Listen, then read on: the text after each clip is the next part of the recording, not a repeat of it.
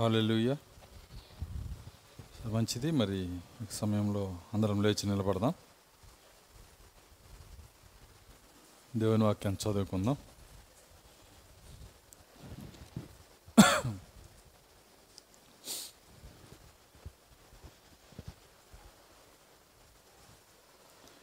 పరిశుద్ధ గ్రంథంలో నుండి ఏవేల గ్రంథము?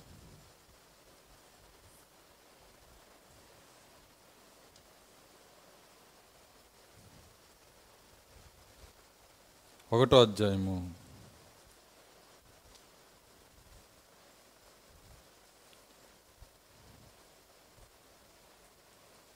పన్నెండో వచనం చదువుకుందాం. ఏవేల గ్రంథము ఒకటో అధ్యాయము పన్నెండో వచనం ద్రాక్ష చెట్లు చెడిపోయిను అంజరపు చెట్లు వాడిపోయాను దానిమ్మ చెట్లను ఈత చెట్లను జల్దరు చెట్లను తోట చెట్లన్నీ వాడిపోయినవి. నరులకు సంతోషమేమీ లేకపోయిను యాజకులారా గోనిపెట్ట కట్టుకొని అంగలార్చుడి బలిపీఠం వద్ద పరిచర చేయవారులారా రోదనము చేయుడి నా దేవుని పరిచారకులారా గోనిపట్ట వేసుకొని రాత్రి అంతయు గడుపుడి. నైవేద్యమును పానార్పణయు పానార్పణమును మీ దేవుని ముందర ముంద- మందిరమునకు రాకుండా నిలిచిపోయెను. ఉపవాస దినము ప్రతిష్ఠించుడి మృతదినము ఏర్పరచుడి. యహోవాను మృతిమానుడికై పెద్దలను దేశంలోని జనులందరినీ మీ దేవుడైన యహోవా మందిరములో సమకూర్చుడి. దేవుడు తన వాక్యం దీవించునుగాక ప్రార్థించుకుందాం. స్తోత్రం ప్రభువ కృపగల తండ్రి మీ స్తోత్రాలు చెల్లిస్తున్నాం. తండ్రి యొక్క ఉపవాస కోడికలో ఈ రీతిగా మీ పాత సన్నిధిలో చేరి నాయన తండ్రి నీ యొక్క లేఖనం వద్దకు మేము వచ్చి ఉన్నాము. ఇంత సమయం ప్రభు నీ సన్నిధిలో మేము ప్రార్థించాము. మాకు ఇవ్వబడిన గొప్ప సమయాన్ని బట్టి వందనాలు. తండ్రి అది మేము వెలకట్టలేము ప్రభువ తండ్రి సంగముగా నీ మందిరంలో నీ పాద సన్నిధిలో వ్యక్తిగతంగా ప్రార్థించు గొప్ప అవకాశాన్ని బట్టి వందనాలు చెల్లిస్తున్నా. తండ్రి కనికరించండి కృప చూపించండి. ప్రార్థించిన ప్రతి బిడ్డను మీరు దీవించండి. మా ప్రార్థన మీ సన్నిధిలో భద్రపరిచి సమాధానము దయచేయండి. నాయన ఇక్కడ నీ యొక్క లేఖనం చదవ చదవబడి ఉన్నది. కొద్ది నిమిషంలో నన్ను సెలుచాట్న మరుగు చేయండి ప్రభువ. నేను బలహీన నన్ను బలపరచండి. వినుచున్న నీ బిడ్డల హృదయాల్ని అభిషేకము దయచేయండి. నా హృదయాలు నీకు అభిషేకము దయచేయండి. మీరే మాట్లాడి మీ నామానికి మహిమ తెచ్చుకోమని యేసుక్రీస్తు నామములో ప్రార్థించి వేడుకొంచున్నాము తండ్రి. కూర్చుందాం.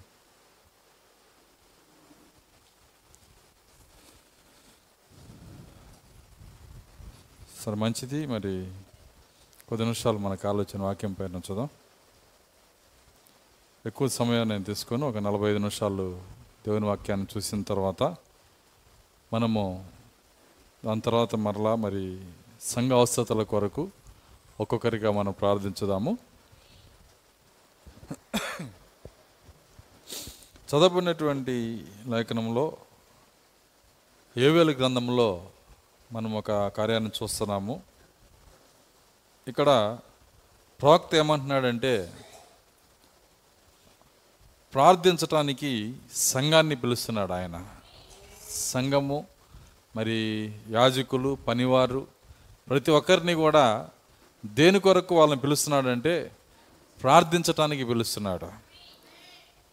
సో ఎందుకొరకు అటువంటి పిలుపు ప్రవక్త ఇస్తున్నాడంటే దానికి ఒక కారణం ఉంది. ఏంటి ఆ కారణం అంటే మరి మనం చదివినటువంటి ఈ యొక్క పుస్తకంలోనే దాని కారణాన్ని ఆయన ప్రారంభంలో మాట్లాడుతున్నాడు.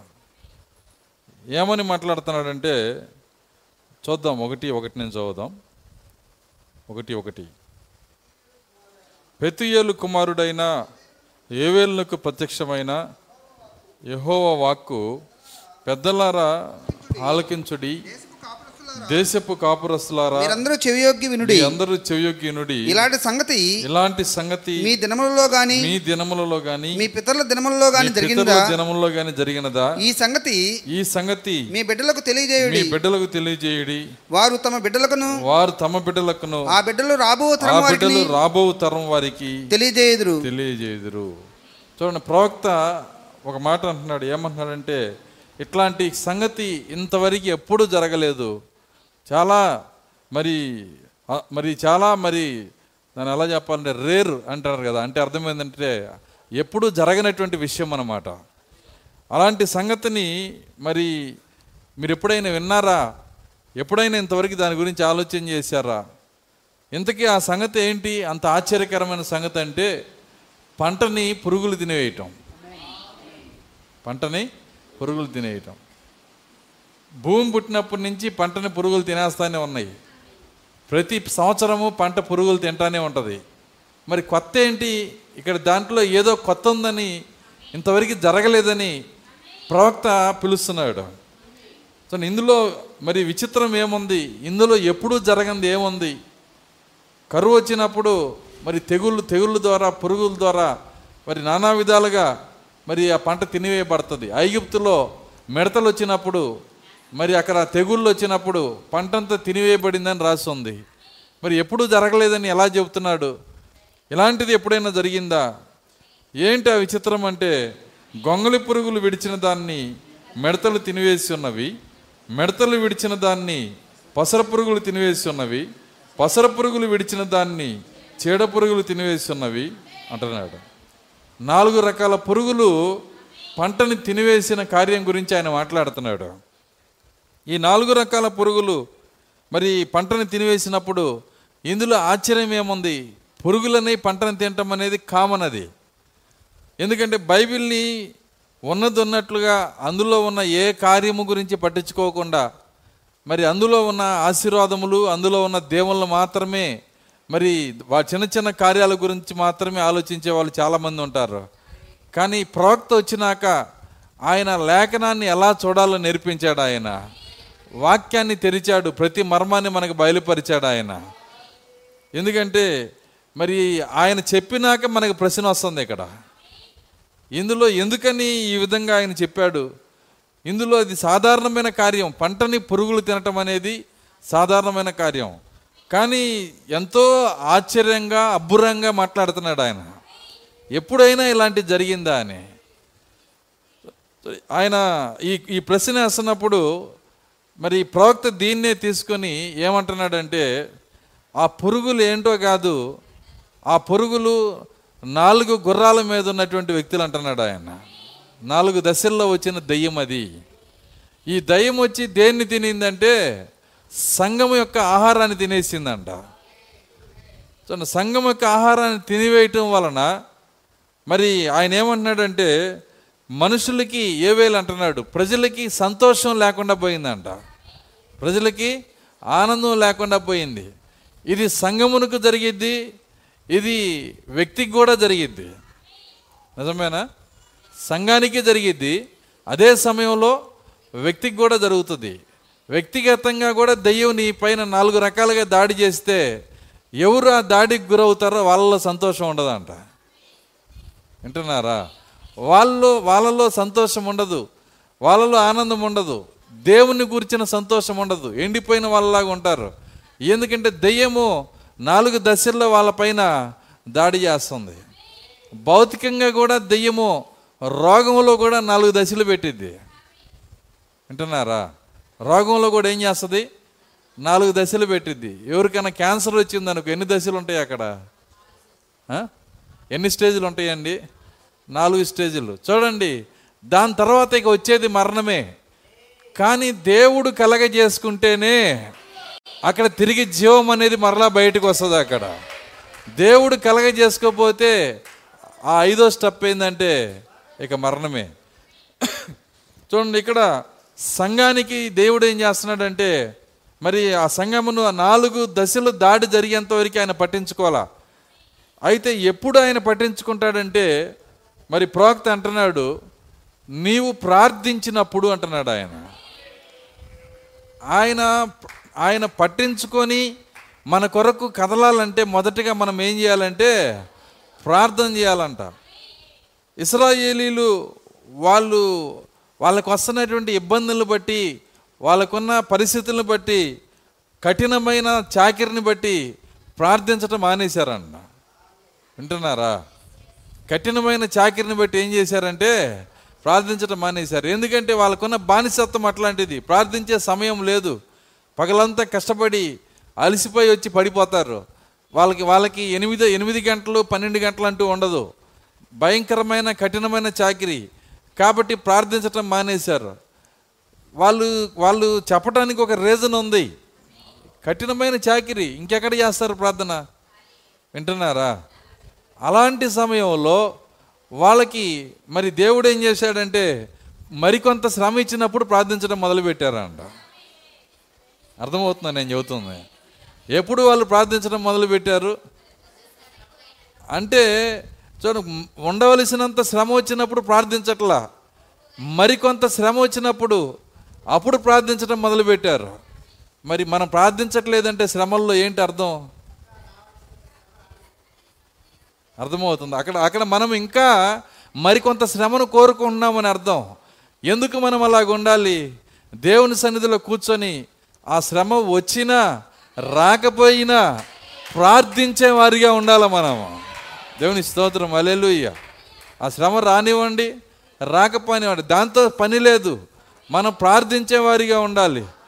కాబట్టే ప్రవక్త ఎల్లప్పుడూ కూడా ప్రార్థించే మనసు గురించి మాట్లాడుతున్నాడు. ఇక్కడ ఇక్కడ ఏవేళ్ళు ప్రార్థనకి పిలుస్తున్నాడు వాళ్ళని. బైబిల్ తీసుకొని చదవట చదవండి అని చెప్పట్లేదు. పంట తినివేసి తినివేసినాక పంట లేకుండా పోయినాక సంఘములో ఆహారం లేకుండా పోయినాక నాలుగు దశల్లో సంఘం కొట్టబడినాక ఏ వేలుతో ఏ వేలు ప్రాక్త ఏమంటున్నాడంటే ఇప్పుడైనా బైబిల్ చదవండి అనలేదు ఆయన. వింటున్నారా? ఏం చెప్పాడు? రెండో అధ్యాయము. పన్నెండో వచనం.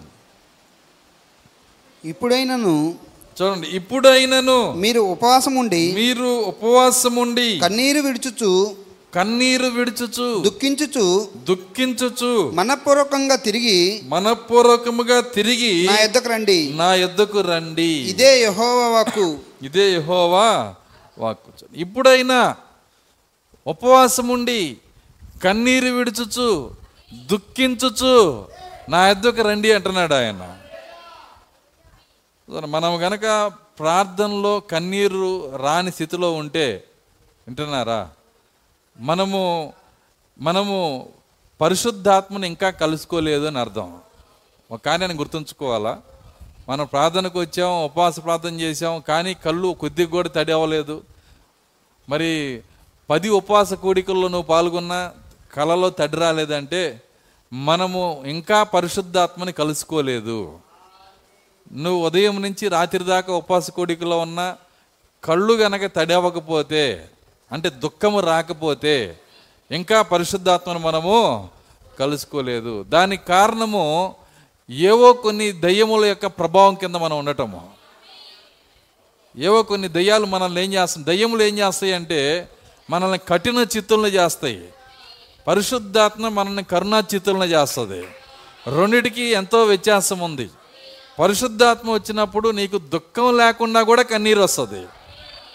పరిశుద్ధాత్మ లోపలికి వచ్చినప్పుడు దుఃఖమే ఉండాల్సిన అవసరంలా కానీ కన్నీరు వస్తుంది. ఎందుకంటే పరిశుద్ధాత్మ మనలోకి వచ్చినప్పుడు మరి ఉపవాస కూడికున్నా కానీ కన్నీరు రాలేదంటే? అర్థమవుతుందా? తప్పు మంది కాదు. కొన్ని దెయ్యాలు మన పైన పనిచేస్తూ ఉన్నాయి. కాబట్టి మొదటగా ఈరోజు మరి మనం ప్రార్థించే రెండు గంటలు. దాన్ని ఏమంటారంటే గోల్డెన్ అవర్స్ అంటాను నేను ఎప్పుడు. నెల మొత్తంలో మనకి గోల్డెన్ అవర్స్ ఏంటంటే ఈ రెండు గంటలు. ఈ రెండు గంటల సమయము సంఘం పోగొట్టుకోకూడదు. ఎందుకంటే సమాజంగా కూడి వ్యక్తిగతంగా ప్రార్థించే సమయం ఏదన్నా ఉందంటే ఈ రెండు గంటలే. సమాజంగా పాటలు పాడతావు సమాజంగా వాక్యం వింటావు సమాజంగా స్థుతిస్తావు సమాజంగా ప్రభురాత్రి భోజనం తీసుకుంటావు ఎన్ని చేసినా వ్యక్తిగతంగా సమాజంగా ఎవరు చేయలేరు. కానీ ఈ రెండు గంటల సమయంలో వ్యక్తిగతంగా మనం ప్రార్థిస్తాము ఇక్కడ. అందరూ కలిసి ప్రార్థన చేస్తున్నప్పుడు వాళ్ళతో కలిసి మనం వ్యక్తిగతంగా ప్రార్థిస్తాం. కాబట్టి దేవుడు మనకిచ్చిన గొప్ప అవకాశము. ఈ అవకాశంలో మనం ప్రార్థించాలి.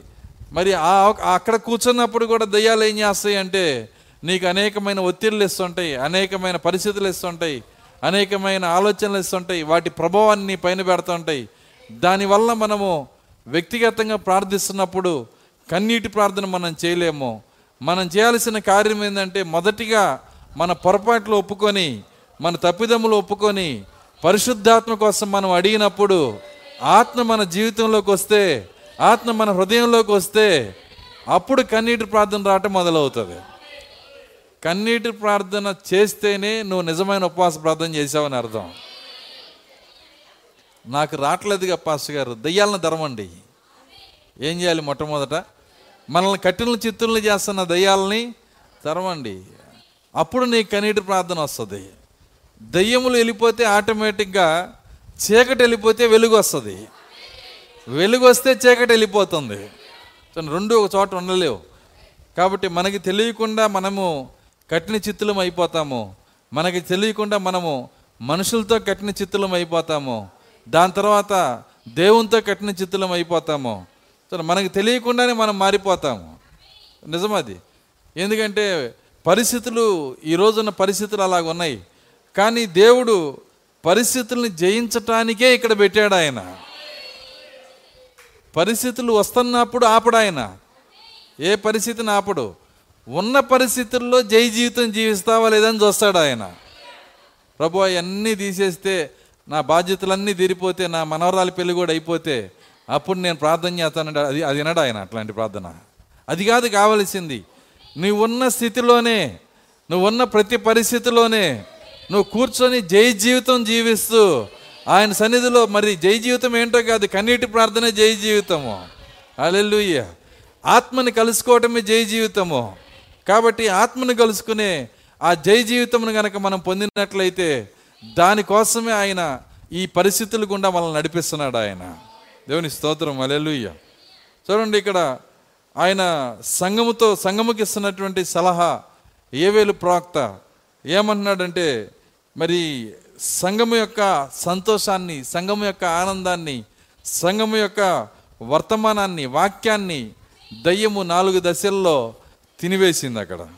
ఎప్పుడైతే నాలుగు దశల్లో తినివేసిందో ఆయన అంటున్నాడు చూడండి ఐదో వచనం. ఒకటి ఐదు. మత్తులారా మత్తులారా మేలుకొని కన్నీరు విడువుడి. మేలుకొని కన్నీరు విడువుడి. ద్రాక్షారస పానం చేయవార్లారా. ద్రాక్షరస పానము చేయవార్లారా. రోదనం చేయుడి. రోదనము చేయుడి. క్రొత్త ద్రాక్షరసము కొత్త ద్రాక్షరసము మీ నోటికి రాకుండా మీ నోటికి రాకుండా నాశనమాయను. నాశనమాయిను. కొత్త ద్రాక్షరసము. కొత్త ఉద్యమము కొత్త ప్రత్యక్షత మీ నోటి దాకా రాకుండా అది నాశనం అయిపోయింది అయినా మీరు బాధపడాల్సిన అవసరం లేదు. తిరిగి మీ నోటికి అందించగలిగిన శక్తి కలిగిన దేవుడు ఉన్నాడు ఆయన. అల్లెలుయ్య భూ సంబంధమైన ద్రాక్షరసం కాదు భూ సంబంధమైన ఆహారం కాదు భూ సంబంధమైన బిర్యానీ కాదు అది. అర్థమవుతుందా? ఇది ఆత్మ సంబంధమైన ఆహారం ఇది. ఆత్మ సంబంధమైన ప్రత్యక్షత. అది రాకుండా దయ్యము నాలుగు దశల్లో మన పైన దాడి చేసినప్పుడు తిరిగి దాన్ని నీవు పొందుకోవాలంటే నీ ముందున్న ఒకే ఒక మార్గం ఏంటంటే ప్రార్థన. కాబట్టి ప్రార్థన ప్రోక్త ఏమంటున్నాడంటే అత్యంత శక్తివంతమైన ఆయుధం. ఇంకో మాట అడుగుతున్నాడు ప్రోక్త ఏమంటున్నాడంటే మరి ప్రవక్త చెప్పిన ఒక చిన్న కొన్ని పేరా చదివి ముందుకెళ్తా. ఆయనలోని ఆత్మతో సహవసించుటకు ఏసే ప్రార్థించుట్లో అధిక సమయం గడిపితే అంటున్నాడు. ఏమన్నాడు? ఏసు ఎవరు? ఆయన దేవుడు. ఆయన సర్వశక్తి గల దేవుడు. ఆయన మరణిస్తే తిరిగి లెగుస్తాడా ఏసు సెలువులో చనిపోతే తిరిగి లెగుస్తాడా లెగుస్తాడు కదా? మరి నేను నన్ను లేపమని ఎందుకు బతినాడుకున్నాడు తనను మరణము నుంచి తప్పించుకుని తప్పించువానికి ప్రార్థనలు యాచనలు సమర్పించాడని బైబిల్ చెబుతుంది కదా. కన్ఫర్మేషన్ ఉన్నాయని అంతగా ప్రార్థన చేస్తే వింటున్నా అర్థమవుతుందా? ఇప్పుడు మన సంగతి ఏంటి? మాకు నాకు ఆయన కంటే వంద రెట్లు కన్ఫర్మేషన్ అండి. చాలామంది వాళ్ళ స్వభావం ఎట్లుందంటే ఆయన కంటే నాకు వంద రెట్లు కన్ఫర్మేషన్ అండి. అక్కడికి వెళ్తే తెలిసిద్ది కన్ఫర్మేషనా లేదా అనేది. అర్థమవుతుందా?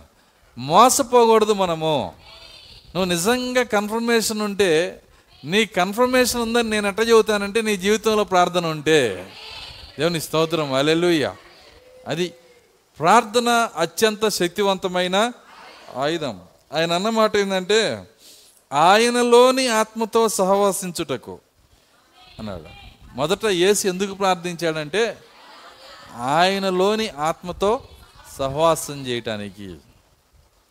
చూడండి దేవుడు ఎక్కడున్నాడు? పరలోకం నుంచి దిగొచ్చి యేసులోకి వచ్చేసాడు. వింటున్నారా? పరలోకం నుంచి దిగి వచ్చి యేసులో యేసులోకి వచ్చేసాడు. కాబట్టి నువ్వు ప్రార్థన చేసినప్పుడు మొట్టమొదట పరలోకంలో ఉన్న ఆ స్థలంలో కాదు నువ్వు గమనించాల్సింది. నీలో నివసిస్తున్న ఆత్మని గమనించాలంటున్నాడు ఆయన. ఆయన నీలో ఉన్నాడు.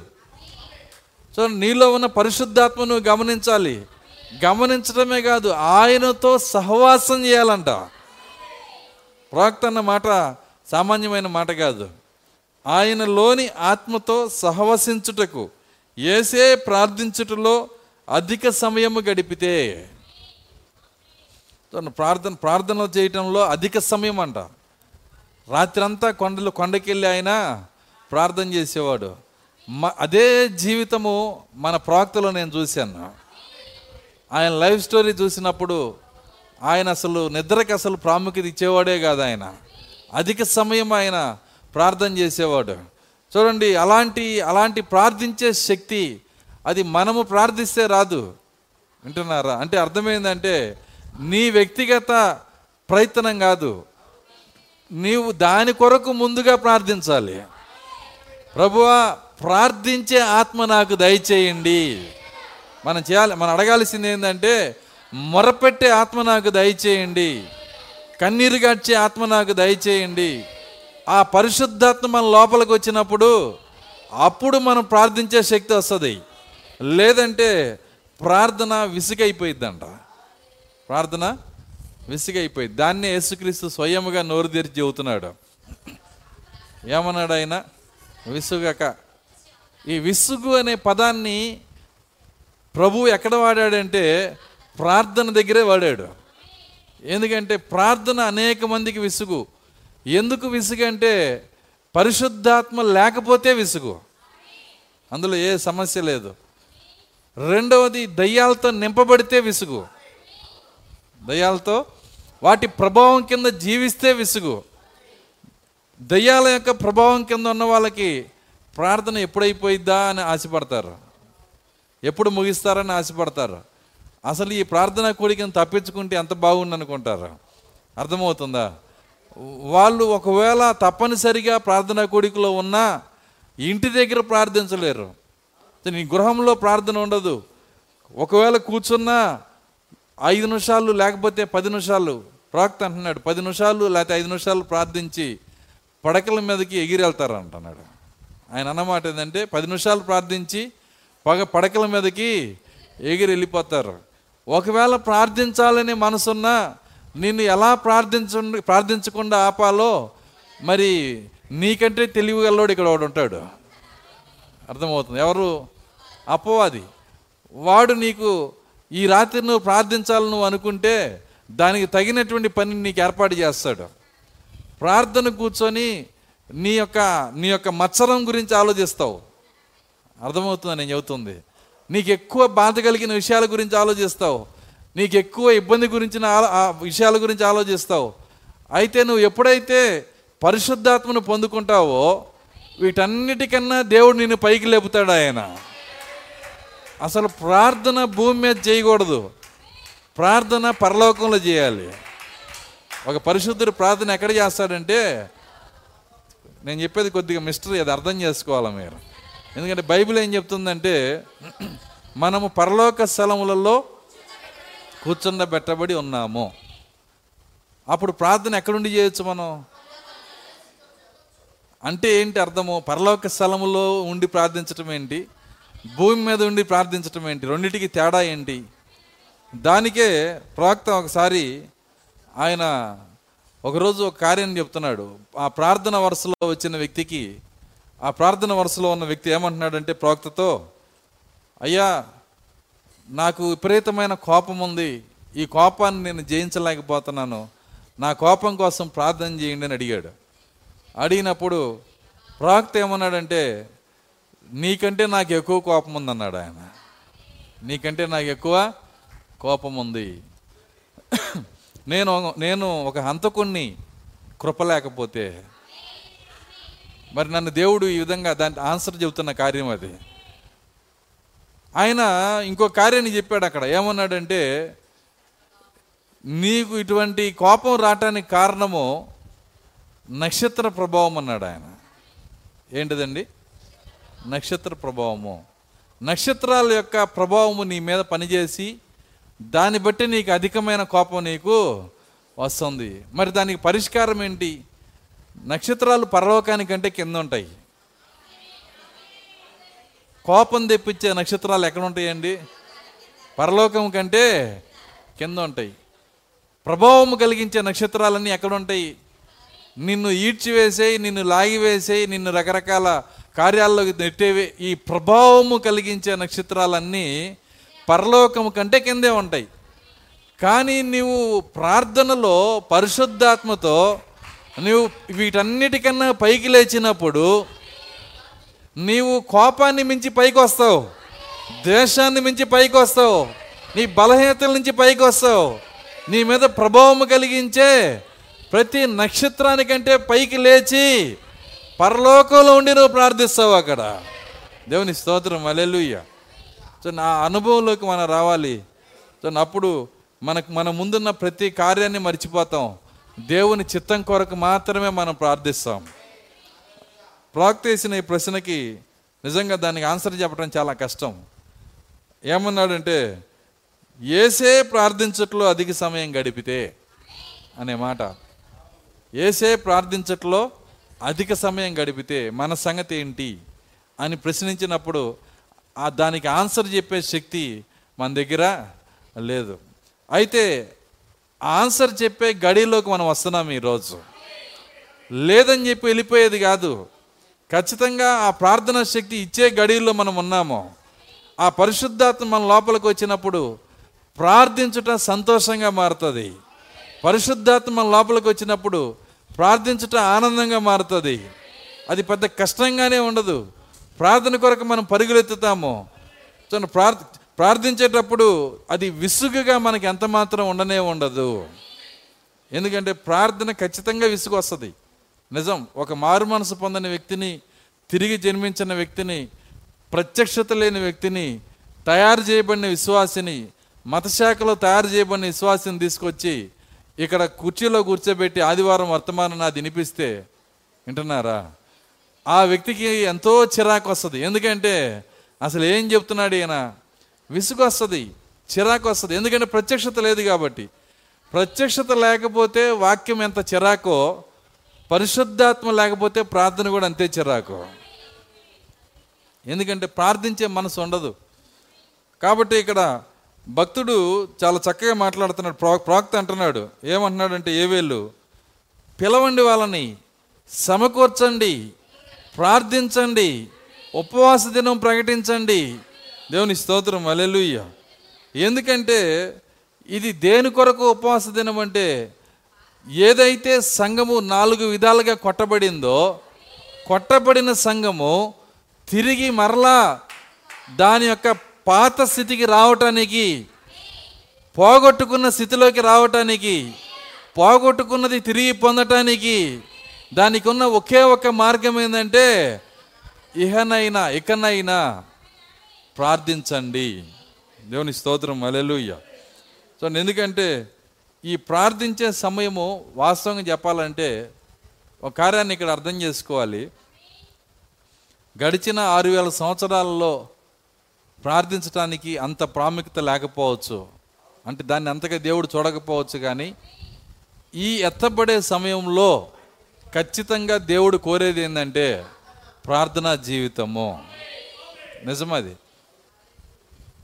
ఆయన యేసుక్రీస్తు చెబుతున్నప్పుడు ఆయన కార్యాన్ని చెబుతున్నాడు. ఏమంటున్నాడంటే ఎత్తబాటు గురించి మాట్లాడుతున్నాడు. ఆ దినమున ఇద్దరు మంచం మీద ఉంటారు ఒకళ్ళు ఎత్తబడతారు ఒకళ్ళు విడబడతారు. ఆ దినమున ఇద్దరు పొలంలో ఉంటారు ఒకళ్ళు ఎత్తబడతారు ఒకళ్ళు విడబడతారు.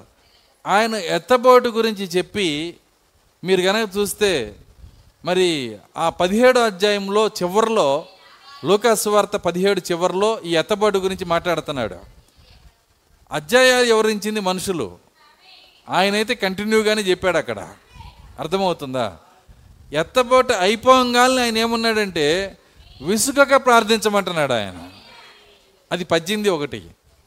వింటున్నారా? పదిహేడు లాస్ట్లో ఏమంటున్నాడంటే ఎత్తబోటు గురించి మాట్లాడుతున్నాడు ఎత్తబడుకు కావలసిన కార్యాల గురించి మాట్లాడుతున్నాడు పీనుగ గురించి మాట్లాడుతున్నాడు దాని చుట్టూ సమకూడే పక్షిరాజుల గురించి మాట్లాడుతున్నాడు. అయితే పీనుగా ఉన్నది ఓకే పక్షిరాజులు ఉన్నది ఓకే దానికి నేను ఏమీ కాదని చెప్పను. అర్థమవుతుందా? పీనుగా అక్కడ ఉన్నది. సరే చదవండి.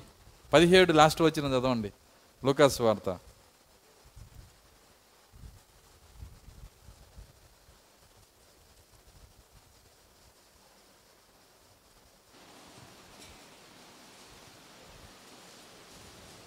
శిష్యులు ప్రభువా. ఇది ఎక్కడ జరుగునని ఆయన అడిగినందుకు ఇది ఎక్కడ జరిగిన ఆయన అడిగినందుకు ఆయన పీనుగు ఎక్కడ ఉన్నదో పీనుగ ఎక్కడ ఉన్నదో అక్కడ గద్దలను పోగవునని అక్కడ గద్దలు పోగవునని వారితో చెప్పాను. వారితో చెప్పాను. పీనుగ వచ్చిందా రాలేదా? పీనుగ అంటే పస్కా గొర్రెపిల్ల పన్నెండు వందల వర్తమానాల్లో. వచ్చినాయా రాలేదా? పీనుగ వచ్చేసింది. మరి పక్షిరాజులు వచ్చినాయా? అవి తినే పక్షిరాజులు? అది కూడా ఓకే. పీనుగా ఓకే. పక్షిరాజులు ఓకే. ఎత్తబడేవారు ఓకే. ఇంకా ఓకే చెప్పంది ఒకటే ఉంది. విసుగక ప్రార్థించేవారు. అందుకే దాని వరుసలో కింద ఏం పెట్టాడంటే విసుగక ప్రార్థించటము. ఈ పక్షిరాజుల సమస్య ఏంటంటే ఈ విసుగక ప్రార్థించే శక్తి వాళ్ళు పొందుకోవాలి. ఆమె చెప్పగలరా? వీళ్ళు పక్షిరాజులే. కానీ వీళ్ళకి కావలసింది ఏంటంటే విసుగక ప్రార్థించే శక్తి. అందుకే ఆయన మాట్లాడేటప్పుడు ఏమన్నాడంటే మనుష్య కుమారుని ఎదుట శక్తి గలవారగుట్లు అగునట్లుగా ఏమన్నాడు ఎల్లప్పుడూ ప్రార్థన చేయండి. మనుష్య కుమారుని ప్రత్యక్ష తర్వాత ఆయన కోరుతున్నటువంటి కార్యం ఏంటంటే ప్రార్థన. పీనుకి ఇచ్చిన తర్వాత ఆయన కోరుతున్న కార్యం ఏంటంటే ప్రార్థన. ఆయన సమాధానం ఇచ్చిన తర్వాత చివరికి కోరుతున్న కార్యం ఏంటంటే ప్రార్థన. కాబట్టి మరి ప్రవక్త అంటున్నాడు నేను ప్రార్థన కంటే దేనికి ఎక్కువ విలువ ఇవ్వను? అంటున్నాడు ఆయన. ప్రార్థన కంటే ఎక్కువ దేనికి విలువ ఇవ్వను? ప్రవక్త ప్రార్థనకి ఇచ్చినటువంటి విలువ ప్రార్థన గురించిన కార్యాలు మనం కూడా పట్టుకోగలిగితే వాటిని కనుక మనం పట్టుకోగలిగితే ప్రవక్త జీవితంలో జరిగిన అదే కార్యాలు అదే శక్తి అదే బయలుపాటు చిన్నగా రూపాంతరం చెందే వధువు జీవితంలో కూడా జరగటం మొదలు పెడుతుంది. దానికి కావలసింది ఏంటంటే మనకు కావలసిందల్లా ప్రవక్త యొక్క అనుభవం మనకు వస్తే చాలు అంతే. ఆయన చెప్పేశాడు వర్తమానంలో అనేక కార్యాలు ఆయన చెప్పుకుంటూ వస్తున్నాడు. ఆయన చెప్పటమే కాదు ఆయన జీవించి కూడా చూపించాడు. కాబట్టి మన జీవితంలో కూడా ఆయన జీవించిన అదే జీవితము అదే కార్యాలు. ఎందుకంటే ఆయన ప్రథమ ఫలమై ఉన్నాడు గనక. ఏంటండి? ప్రథమ ఫలం. ప్రథమ ఫలము ఏ పక్వంలో అయితే ఉంటుందో వెనకాల వచ్చే ఫలము కూడా అదే పక్వంలో ఉండాలి. అదే విధంగా పండి ఉండాలి. అదే రుచిలో ఉండాలి. ప్రథమ ఫలాన్ని తీసుకొచ్చినప్పుడు ఆ యొక్క పొలంలో మొదట పండిన కంకిని తీసుకొచ్చినప్పుడు దేవాలయంలో మరి అల్లాడిస్తారు. అల్లాడించటం అంటే ఊపుతారు. మనకి అల్లాడించటం అనేది మరి బాధ పెట్టడానికి గు- గుర్తుగా మాత్రమే వాడతారు. అరే నన్ను అలాడించమాకరా అని అయితే అక్కడ అల్లాడించటం అంటే ఊపటం అంటే అర్థం. మూవింగ్ చేయటం. ఊపటం. అయితే దేవుని సన్నిధిలో మరి తెలుగులో బైబిల్లో ఏం వాడారంటే అల్లాడించటాన్ని వాడారు. అంటే అర్థం ఏంటంటే ఊపుతారు. మొదటి పనును తీసుకొచ్చి దేవుని యొక్క ఆలయంలో ఆయన సముఖంలో దాన్ని ఊపినప్పుడు మరి దాన్ని దేవుడు అంగీకరిస్తాడంట. అప్పుడు దాన్ని అంగీకరించాడంటే అర్థం ఏంటంటే రాబోయే పంట చివరి గింజను కూడా అంగీకరిస్తాడంట దాన్ని. చివరి గింజను కూడా ఆయన అంగీకరిస్తాడు. కాబట్టి ఇక్కడ మొదటి అయితే మొదటి పంట ఏ ఏ విధంగా ఉందో మొదటి పన ఏ విధంగా ఉందో వెనకొచ్చే పని కూడా అదే విధంగా ఉండాలి. మొదటి పనిని అంగీకరించినప్పుడు అంగీకరించబడిన రుచిలోకి మనం కూడా మారాలంట. ఆ టేస్ట్ కోసమే ప్రవక్త ఆయన ప్రార్థన గురించిన అనేకమైన అనుభవాలు ఆయన చెప్పుకుంటా వస్తున్నాడు. చాలా కార్యాలు ఆయన మాట్లాడుతున్నాడు. ఆయన చెప్పినటువంటి మాటలన్నీ మరి ఎవరికో దేవుడు మరి ప్రేరేపణిచ్చి ఒక పుస్తకంగా మార్చారు దీన్ని. దీని పేరు ప్రార్థన అత్యంత శక్తివంతమైన ఆయుధం. ఇందులో చదువుతున్నప్పుడు ఆయన అనుభవాన్ని ఆసక్తిగా చదువుతున్నప్పుడు చాలా ఆశ్చర్యంగా ఉంటుంది. ఎందుకంటే అది మొదటిగా ఎవరు చదువుతున్నారో వాళ్ళేపు చూపిస్తుంది అది. దేవుని స్తోత్రం. అలెలుయ్య అప్పుడు దాని నుంచి మేము నేను కూడా నేర్చుకొని మరి నేను నేను మాత్రమే కాదు సంఘం కూడా నేర్చుకొని ఆ కార్యాలన్నింటిలో పైకి లేచి అదే ప్రార్థన గనక మనం చేయగలిగితే దేవుని స్తోత్రం. అలెలుయ్య ఖచ్చితంగా దేవునికి మనం అంగీకరించబడిన రుచిగా ఉంటాము. నిజం. జాగ్రత్తగా గమనించండి. మొదటి పన మరి మీరు కనుక గమనిస్తే మొదటి పన చివరి పని యొక్క చివరి చివరి పని యొక్క పని వేరుగా ఉంటుంది. అంటే వెనకొచ్చే ఆ యొక్క గింజల యొక్క పని పన వేరు ఆ యొక్క పని వేరుగా ఉంటుంది. మొదట పన యొక్క పని వేరుగా ఉంటుంది. మొదటి పన మరి మరి అక్కడ మనం చూస్తే ఊపేసి దాన్ని అంగీకారం అంగీకరించబడినాక పక్కన పెట్టేస్తారు. ఆమె చెప్పగలరా? దాన్ని రొట్టెలు చేసుకొని తింటమో దాన్ని ఏదో చేయటమో ఏదో చేయరు. ఎవరు తినరు దాన్ని. కానీ వెనకొచ్చేటువంటి ఆ గింజలు అదే విధముగా వచ్చిన గింజలు అవి ఉద్దేశాన్ని నెరవేరుస్తాయి. అవేం చేస్తాయి అవి?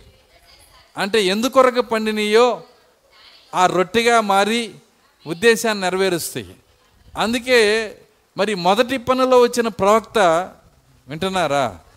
ఆయన మరణించి సమాధికి వెళ్ళాడు కానీ ఆయన అంగీకరించబడిన రుచిలో ఉన్నప్పటికి కూడా ఆయన మరణించి సమాధికి వెళ్ళాడు కానీ వెనకాల వచ్చే గింజలు ఉద్దేశాన్ని నెరవేరుస్తాయి. ఏంటి ఆ ఉద్దేశం అంటే మరణించకుండానే శరీరమును జయించి శరీరం మార్పును పొంది ఎత్తబాట్లో వెళ్ళుట. ఆలెలుయ మొదటి మొదటి పన రొట్టె కాలేదు కానీ వెనకాల వచ్చే గింజలు ఏమవుతున్నాయి? అంత మాత్రాన వెనకాల వచ్చే గింజలు గొప్ప అని కాదు అర్థం. మనము మొదటి పననే మనం ఫాలో అవ్వాలి. ఆ పన యొక్క రుచి ఎలాగుందో అది ఏ క్వాలిటీలో ఉందో ఆ క్వాలిటీలోకి రావటం మాత్రమే మన పని. వాడుకోవటం అనేది ఆయన చిత్తమై ఉన్నది. దేవుని స్తోత్రం. అలెలుయ్య కాబట్టి మనలో ఏ గొప్పతనం లేదు.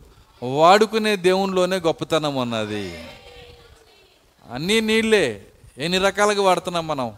కొన్ని తీసుకొని పోయి మొక్కలకు పోస్తున్నాం. కొన్ని తీసుకొని పోయి మరి మరి స్నానం చేస్తున్నాం. కొన్ని తీసుకొని వెళ్ళి వంటలు వంట చేస్తున్నాం. సా సాంబార్లో పోస్తున్నాం. కొన్ని తీసుకొని పోయి మనమే తాగుతున్నాం డైరెక్ట్గా. మనం తాగే నీళ్ళకి గొప్పతనం ఉంది వంట చేసే నీళ్ళకి గొప్పతనం లేదని చెబుతామా? ఎందుకని అన్నీ నీళ్ళే కానీ ఉద్దేశంలోనే వ్యత్యాసం ఉంది. ఉద్దేశించే దేవుల్లోనే ఉన్నది అంతా. కాబట్టి మన అందరము కూడా వర్తమాన వధువుగా అందరం ఒకటే. మనలో ఏ గొప్పతనము లేదు. కానీ మనల్ని బట్ల మనల్ని బట్టి ఉద్దేశించిన దేవుల్లోనే సమస్యం ఉన్నది. దేవుని స్తోత్రం. అలెలుయ్య కాబట్టి ఎక్కువగా వాడబడిన వాళ్ళు గ గర్వించే పని ఏమి లేదు.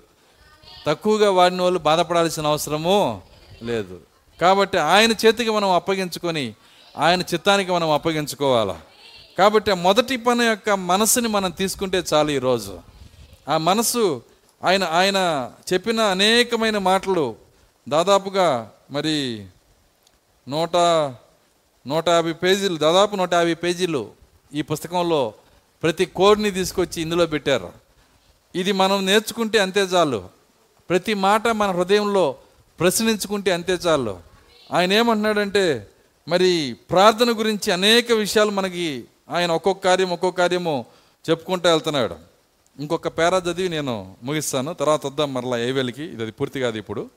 ఈరోజు సంఘము సూపు విందులను బూరెల విందులను కలిగి ఉండి ఎవరు మంచి వస్త్రములు ధరించి ఉన్నారో చూసుకుంటూ ఆడంబరము కొరకు సంగమునకు వెళ్ళుచు ఎవరి సంఘము మంచిదని గనపరుచుకొనుచు గొప్ప పదవుల కొరకు ఎవరు దీన్ని వాయించగలరని ఎవరు దాన్ని చేయగలరని వింటున్నారా? ఇటువంటి విషయాలతో సంఘము చర్చికి వెళ్తుంది అంటున్నాడు ఆయన. నిజం సంఘం యొక్క మనసు మారిపోయింది. మొదట ప్రారంభంలో ఉన్న మనసు లేదు. ప్రారంభంలో ఉన్న ప్రేమ లేదు. నిన్ను ప్రార్థనకు కూర్చోబెట్టేది రెండు విషయాల్లో. ఒకటి దేవుడంటే ప్రేమ. రెండు దేవుడంటే భయము. నువ్వు ప్రార్థించట్లేదంటే ఈ రెండింటి కొదువు వచ్చేసిందని అర్థం. వీటిని చంపేదే దయ్యాలు. దేవుడంటే ప్రేమని చంపటము దేవుడంటే భయాన్ని చంపటము దెయ్యం యొక్క డ్యూటీ. ఆ కారణాన్ని బట్టి అవలో ఈ రెండు చంపేసి అర్థమవుతుందా? దెయ్యం మొదటిగా అవ్వక చేసింది ఏంటంటే దేవునిలో అవలో ఉన్నటువంటి దేవుని ప్రేమను చంపేసింది. అవలో ఉన్న దేవుని యొక్క భయాన్ని చంపేసింది. వాడు మారడు. దయ్యపు కార్యాలు కూడా మారవు. వాడు ఎప్పుడన్నా ఏ మతంలో అయినా ఏ ఎందులో అయినా ఒక కథ చెబుతున్నప్పుడు నాకు ఆ కథ చూడంగానే అర్థమైపోయిద్ది. అది అంతకుముందు చెప్పిన కథే అది. అర్థమవుతుందా? ఎందుకంటే వాడు మారడు. విషయాలు చెప్పేటప్పుడు కూడా మారడు వాడు. కార్యాలు చేసేటప్పుడు కూడా మారడు. వాడు ఆదిలో ఏ విధంగా వాడు ప్రార్థించకుండా దేవుల్లో సంతోషించకుండా దేవుని నుంచి దూరం చేసిన కార్యాన్ని ఎలా చేశాడో ఈరోజు కూడా అదే చేస్తాడు వాడు. వాడు ఏం చేస్తాడంటే మొదట ప్రేమ లేకుండా చేస్తాడు. నిజమది. దాని తర్వాత భయం లేకుండా చేస్తాడు. ఇవన్నీ ఈ రెండు పోయినాక ఇవి వస్తాయి ఇక. ఇప్పుడు ప్రాక్తి చెప్పినాయి. ఏంటి? ఈరోజు సంఘము సూపు విందులను బూరెల విందులను కలిగి ఉండి ఎవరు మంచి వస్త్రాలు ధరించి ఉన్నారో చూసుకుంటూ. వింటున్నారా? సంఘానికి ఉన్న సమస్య ఏంటంటే ఎవరు బాగా ప్రార్థన చేస్తున్నారో అని కాదంట. ఎవరు మంచి వస్త్రాలు ధరించి ఉన్నారో చూసుకుంటూ ఆడంబరము కొరకు. అర్థమవుతుందా? సంఘములో ఏమొచ్చేస్తుందంటే ఇక ఆడంబరాలు వచ్చేస్తాయి. నీకంటే నేను నీకంటే నీవు నువ్వు వాళ్ళు చూసావా? స్టార్ ఎంత పెట్టారో? మనం అంతకంటే పెద్ద స్టార్ పెట్టాలి. ఎందుకు పోటీలు వస్తున్నాయి? వాళ్ళు క్రిస్మస్ మరి ఇంత బాగా చేశారు? మనం వాళ్ళకంటే ఎక్కువ చేయాలి. వాళ్ళ వాళ్ళ క్రిస్మస్ మరి మీటింగ్కి ఎమ్మెల్యే వెళ్ళాడు. మన క్రిస్మస్ మీటింగ్కి మినిస్టరే రావాలి. అర్థం ఆడంబరాలు. ప్రతి దానిలో ఆడంబరము. ఆమె మంచి చీర కట్టుకొచ్చింది. ఈసారి ఆమె కంటే మంచి చీర నేను కట్టుకొని వస్తాను. ఇవే ఆడంబరాలు. సంఘములకు ఇవన్నీ వచ్చేసినాయి ఎప్పుడు వస్తాయి అంటే రెండు వెళ్ళిపోయినప్పుడు. ఒకటి ప్రేమ రెండోది భయము. ఈ రెండు వెళ్ళిపోయినప్పుడు సమస్త చెడుతనము నీ లోపలికి వస్తుంది. ఆ రెండు దయ్యము అవ్వలో నుంచి తీసేసినప్పుడు దేవుణ్ణి ఎలా చూస్తుందంటే ఒక స్వార్థపరుల్లాగా. వింటున్నారా? మేము దేవుళ్ళు అయిపోతామని ఆయనకి ఇష్టం లేదు. ఆయన అందుకే మమ్మల్ని ఈ షరతులతో ఇక్కడ కట్టేశాడు. వింటున్నారా? ఆయన ఆయనకి ఇష్టం లేకపోతే నీకేంటి బాధ? ఆయన ఎక్కడ ఉన్నాడు అక్కడ అక్కడ ఉండమన్నాడు? అక్కడ ఉండాలి. నిజమైన బిడ్డలు ఎలా ఆలోచించాలి? ఒకవేళ ఆయనకి ఇష్టం లేదు నువ్వేం చెప్పాలి దానికి? ఆవేం చెప్పాలి? అలా కాకుండా ఏమో ప్రయత్నంతో ఏమే దేవత అయిపోవాలనుకుంటే అనుకుంది దేవుడు అయిపోవాలనుకుంది. అందుకే పండు తీసుకొని తినేసింది. ఆయన చేయకపోతే నేనే అవుతానని ఏమో పండు తినేసినప్పుడు దేవుడు అయ్యేది బదులు ఏమైపోయింది? ఇంకో మాటలో చెప్పాలంటే ఆమె ఆల్రెడీ అయ్యి ఉంది ఆమె చెప్పగలరా? ఆమె దైవత్వంలో పాలిభాగస్రాలు అయ్యి ఉంది నువ్వు మీరు మీరు దైవములని నేనంటేనని దేవుడు చెబుతున్నాడు. దేవుని వాక్యం ఎవరెద్దుకు వస్తుందో వాళ్ళందరూ ఆ తోటలో ప్రతిరోజు దేవుని వాక్యం వాళ్ళ దగ్గరికి వస్తుంది. వాళ్ళు ఆల్రెడీ దేవు దైవత్వంలో ఉన్నారు వాళ్ళు. ఉన్నది లేనట్టుగా చెప్పి ఉన్నది పోయేటట్టు చేసింది. ఎంతమందికి అర్థమవుతుంది నేను చెప్తుంది? నీకు ఆల్రెడీ ఇవ్వవలసినంత సమాధానం దేవుడు నీకు ఇచ్చేశాడు. ఆల్రెడీ నీకు ఎంత కావాలో అంత దేవుడు నీకు ఇచ్చేశాడు. ఎంత ఆత్మ కావాలో అంత ఆత్మని ఇచ్చేశాడు. ఎంత విజయం కావాలో అంత విజ- ఇచ్చేశాడు ఆయన. నువ్వు చేయాల్సిందల్లా ప్రార్థన ఒకటే. మిగులు బాకీ ఎంత ఉందంటే ప్రార్థన. సో ఆయన ఇవ్వవలసిందంతా ఆల్రెడీ ఇచ్చేశాడు. కానీ దెయ్యము నీకు అదేది లేదని నమ్మించగలిగితే అర్థమవుతుందా? అవ్వని నమ్మించి ఎప్పుడైతే అవ్వను అవ్వ నమ్మేటట్టు చేసిందో దాని అంతట్లో నుంచి ఆమె పడిపోయి శాపగ్రస్తురాలుగా మారిపోయింది. కాబట్టి మనము ఆయన సన్నిధిలో దెయ్యము యొక్క స్వరం వినకుండా మనల్ని మనం భద్రం చేసుకునే వారిగా ఉండాలి. ప్రార్థించాలి. ఇటువంటి శోధనలోంచి బయటికి రావటానికి ఇంకో పరిష్కారాన్ని చెప్పాడు ఆయన. దయ్యం యొక్క శోధనలో నుంచి బయటికి రావటానికి ఇంకో పరిష్కారం చెప్పాడు. ఏంటో తెలుసా? మీరు శోధనలో ప్రవేశించుకున్నట్లు మళ్ళీ ప్రార్థనే. అర్థమవుతుంది. ఆయన ఎన్ని పరిష్కారాలు చెప్పినా దాని వెనక ఉండేది ఏంటంటే ప్రార్థనే. కాబట్టి అంత శక్తివంతమైన అమూల్యమైన మనిషి కుమారుని ఎదుట నిలవబెట్టగలిగిన మన స్థానంలో మనం నిలబెట్టగలిగిన ప్రార్థన అంటే విసుగు మన జీవితంలోంచి వెళ్ళిపోవునుగాక ఆ విసుగుని జయించుదముగాక అవి జయించాలంటే పరిశుద్ధాత్మ మన లోపల కావాలి కొంతమంది విసుగు భయముతో విసుగుపడరు కానీ కొద్ది కొద్ది పోస్ట్ మార్టం చేయాలి పరిస్థితుల్ని. భయం ఉంది కాబట్టి ఇసుగుపడరు. అట్టని ఇష్టపడరు. అర్థమవుతుందా? అట్లని ప్రార్థించడానికి ప్రార్థన చేస్తారు కానీ ఇష్టపడి చేయరు. ఎందుకంటే భయం ఉంది. భయంతో ప్రార్థన చేస్తారు కానీ ఇష్టంతో చేయరు. ఇష్ట భయం ఉండాలంటే మరి నువ్వు ప్రార్థన చేసేటప్పుడు ఇష్టం రావాలంటే నీకు నీకు కా- కావలసిన కార్యం ఏంటంటే నీ లోపల ప్రేమ రావాలి. దేవుడు అంటే ప్రేమ రావాలి. తను ప్రేమించు ప్రేమించు అంటే వచ్చేది కాదు అది ఆమె చెప్పగలరా? మీకు తెలుసా? రిప్కా ఆ యొక్క తన యొక్క భర్తని ప్రేమించిందంట. కాబోయే భర్తని. ప్రాక్త అన్నాడు ఎలా ప్రేమించిందంటే వర్తమానం విని విని విని ప్రేమి ప్రేమించిందంట. వర్తమానంలో ఉన్న తన భర్తను చూసిందంట. వర్తమానం వినుట ద్వారా ప్రేమను పొందాలి. వచ్చిన ప్రేమతో ప్రార్థించాలి. అసలు వర్తమానమే వినట్లేదనుకో ఇంక ప్రేమ ఎక్కడి నుంచి వస్తుంది? ప్రేమ లేదనుకో ఇంక ప్రార్థన ఎక్కడి నుంచి వస్తుంది? కాబట్టి ప్రార్థన రాకపోవటానికి వెనకాల ఇన్ని సమస్యలు ఉన్నాయి. ప్రార్థించినా సంతోషం లేకపోతే నీ లోపల ప్రేమ లేదు. ఇవన్నీ నాకు ఎట్లా తెలుస్తాయి పాస్ గారు? మీరు చెబుతుంటే వింటున్నాను కానీ పరిశీలించుకోవడానికి నన్ను ఇక్కడ పెట్టింది దేవుడు. కూర్చొని పరిశీలించుకోవాలి. నువ్వు చేసే ప్రార్థన ఎలా చేస్తున్నావు? ప్రేమతో చేస్తున్నావా? భయముతో చేస్తున్నావా? ఎక్కడైనా వ్యత్యాసం ఉంటే ఒకవేళ విసుగొస్తే నువ్వు ఆయన సన్నిధిలో ఆయన్ని అడగాలి. యథార్థంగా అడగాలి. నా విసుగు తీసేయండి ప్రభువా. నిన్ను ప్రేమించే కృప మాకు దయచేయండి. హల్లెలూయా నువ్వు బాగా ఇష్టపడే వ్యక్తి మీ ఇంటికి వచ్చాడు అనుకో వింటున్నారా? రెండు గంటలు గడిపినా వెళ్ళిపోతున్నా అంటే వెళ్ళొచ్చలే. కూర్చో. భర్త మరి ఇద్దరు ఇరువురు భర్తలు డ్యూటీకి వెళ్ళిపోయారు. పక్క పక్కన ఉంటారు. కూర్చొని మా ఒకరి ఇంటికి ఒకరు వచ్చి కూర్చుంటారు. అర్థమవుతుందా? రెండు గంటలు గడిచినాక ఆమె పిన్ని వెళ్ళిపోతాను ఆమె వెళ్ళిపోతానంటే వదిన ఏంది ఎక్కువ పిలిచే పిలిపోయిందండి? వదిన వదిన వదిన ఎలమాక కూర్చో ఇప్పుడేగా వచ్చింది. ఎంత? రెండు గంటలేగా అయింది. ఎంత? రెండు గంటలే కదా. వెళ్ళనివ్వరు ఒకరినొకరు వదిలి వెళ్ళిపోవటానికి ఇష్టపడరు. ఎందుకంటే ప్రేమించిన వ్యక్తితో ఎన్ని గంటలు గడిపినా వాళ్ళు చెప్పే విషయాలు వాళ్ళు చెప్పే మాటల్లో తన్మయత్వం చెంది ఎన్ని గంటలైనా విసి విసుగు తెలియదు. అక్కడ లేని విసుగు ప్రార్థనలు ఎందుకు వస్తుంది? ఒకసారి ఆలోచన చేయండి. ఎక్కడో ప్రేమలో కొదువు ఉంది. నువ్వు దేవుని ప్రేమించడంలో కొదువు ఉంది. నీకు దేవుడు అంటే భయం లేదని నేను చెప్పను. మీకు ఉండాల్సిన భయం చాలా ఉంది. కానీ ప్రేమ లేదు.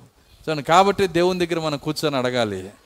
ప్రభువా నేను భయంతో నువ్వు నన్ను ఆశీర్వదించవేమో నువ్వు నన్ను రోగగ్రస్తుని చేస్తావేమో లేకపోతే నేను చర్చికి రాకపోతే ప్రార్థించకపోతే ఏమైపోతానేమో అని భయంతో ప్రార్థిస్తున్నాను కానీ నా జీవితంలో నిజముగా ప్రార్థించి మరి ప్రేమతో ప్రార్థించే శక్తి నా జీవితంలో లేదు ప్రభు అని గుర్తించగలిగితే నువ్వు ఆయన సన్నిధిలో ప్రార్థించు. నాకు ఆ ప్రేమను దయచేయి ప్రభువా ప్రేమతో ప్రార్థించే శక్తి నాకు దయచేయండి. ఎంతసేపు ప్రార్థిస్తున్నాను నాకు తెలియదు. అనే విధంగా ప్రార్థించు కృప నాకు దయచేయండి. హల్లెలూయా ఏంటి ఆ ప్రేమ? తిరిగి పరిశుద్ధాత్మే. మళ్ళీ ఏంటండి అది? పరిశుద్ధాత్మే ప్రేమ. నిజం. ప్రాక్త అంటున్నాడు. ఒకరోజు ఆయన ప్రార్థిస్తున్నప్పుడు ముగిస్తున్నాను నేను. ఒకరోజు మరి వచ్చే నెల చూద్దాం. ఒకరోజు ఆయన ప్రార్థిస్తున్నాడు. ఎక్కడ ప్రార్థిస్తున్నాడు అంటే అడవిలో. అడవిలో ఆయన ప్రార్థన చేస్తున్నప్పుడు ఆ చెట్ల మధ్యలో ఆ ఆ దోమల మధ్యలో అడవి దోమలు చాలా భయంకరంగా ఉంటాయండి. అవి పైకి లేచి ముఖాన్ని కొడతని అంట ఒకటి కాదు. వచ్చి తగిలితే ఒక ముద్ద తగిలినట్టు తగులుతున్నాయి అంట అన్ని దోమలు ఆయన చుట్టుకొని ఆయన్ని కొడతంటే ఆయన కుడు కు- ఆ- చేతుల్ని కాళ్ళని మొక్కల్ని కొడతంటే ఆ సంగతి ఆయన గ్రహింపు లేదు. ప్రార్థన చేస్తా ఉన్నాడు.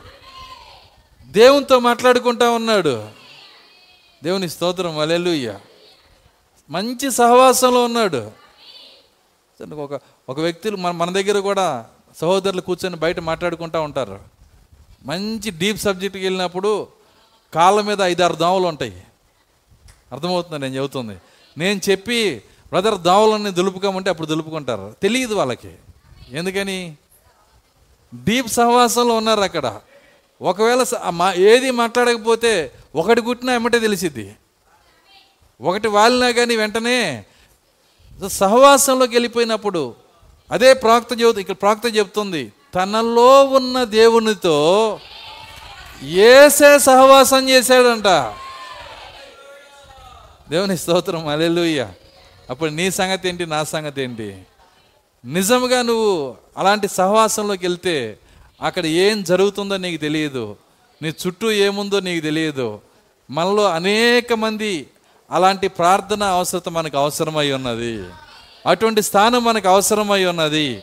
అటువంటి స్థితి మనకు అవసరమై ఉంది. ప్రవక్త ఆ స్థితిలోకి వెళ్ళటానికి కారణము ప్రేమ. ఆ ప్రేమే పరిశుద్ధాత్మ అయి ఉన్నది. హల్లెలూయా. ఆ పరిశుద్ధాత్మే దేవుడు మన అందరి హృదయాల్లో కుమ్మరించనుగాక ప్రార్థించుకుందాం కళ్ళు మూసుకున్నాను స్తోత్రములు ప్రభువ. కృపగలన తండ్రి మీ స్తోత్రాలు చెల్లిస్తున్నాం. తండ్రి ఈ మధ్యాహ్నము నీ వాక్యమును విరిచి మాతో మాట్లాడినందుకు వందనాలు చెల్లిస్తున్నాం. అవును ప్రభువ ఈ చివరి దినాలలో నాయన సంఘము యొక్క చివరి దినాలలో నాలుగు దశలలో సంఘమును కొట్టిన దినాలలో ప్రభువ నిజముగా నాయన మాకు అవసరమైనది ఏంటో ఈరోజు మాతో మాట్లాడినందుకు వందనాలు చెల్లిస్తున్నా.